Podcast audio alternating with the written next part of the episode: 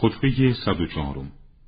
خطبه است از آن حضرت سلام الله علیه اما بعد خداوند سبحان محمد صلوات الله علیه را مبعوث فرمود در حالی که احدی از عرب نبود کتابی بخواند.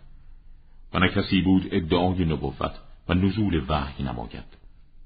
پیامبر اکرم صلوات الله علیه پس از بیست به یاری کسانی که او را اطاعت می کردند با کسانی که او را نافرمانی می نمودند به پیکار برخواست و آنان را به طرف رستگاری میراند.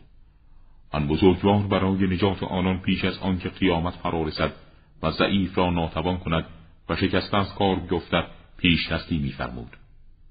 پیامبر اکرم صلوات الله علیه بر مأموریت خود برای اصلاح آن انسان ایستادگی میفرمود تا او را به هدف نهایش برساند.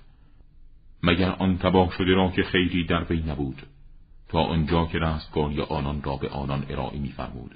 و به موقعیت خودشان می نشاند تا آسیابشان گردیدن گرفت و نیزهشان به کار افتاد. و سوگند به خدا من از جمله رانندگان جاهلیت از جامعه بودم.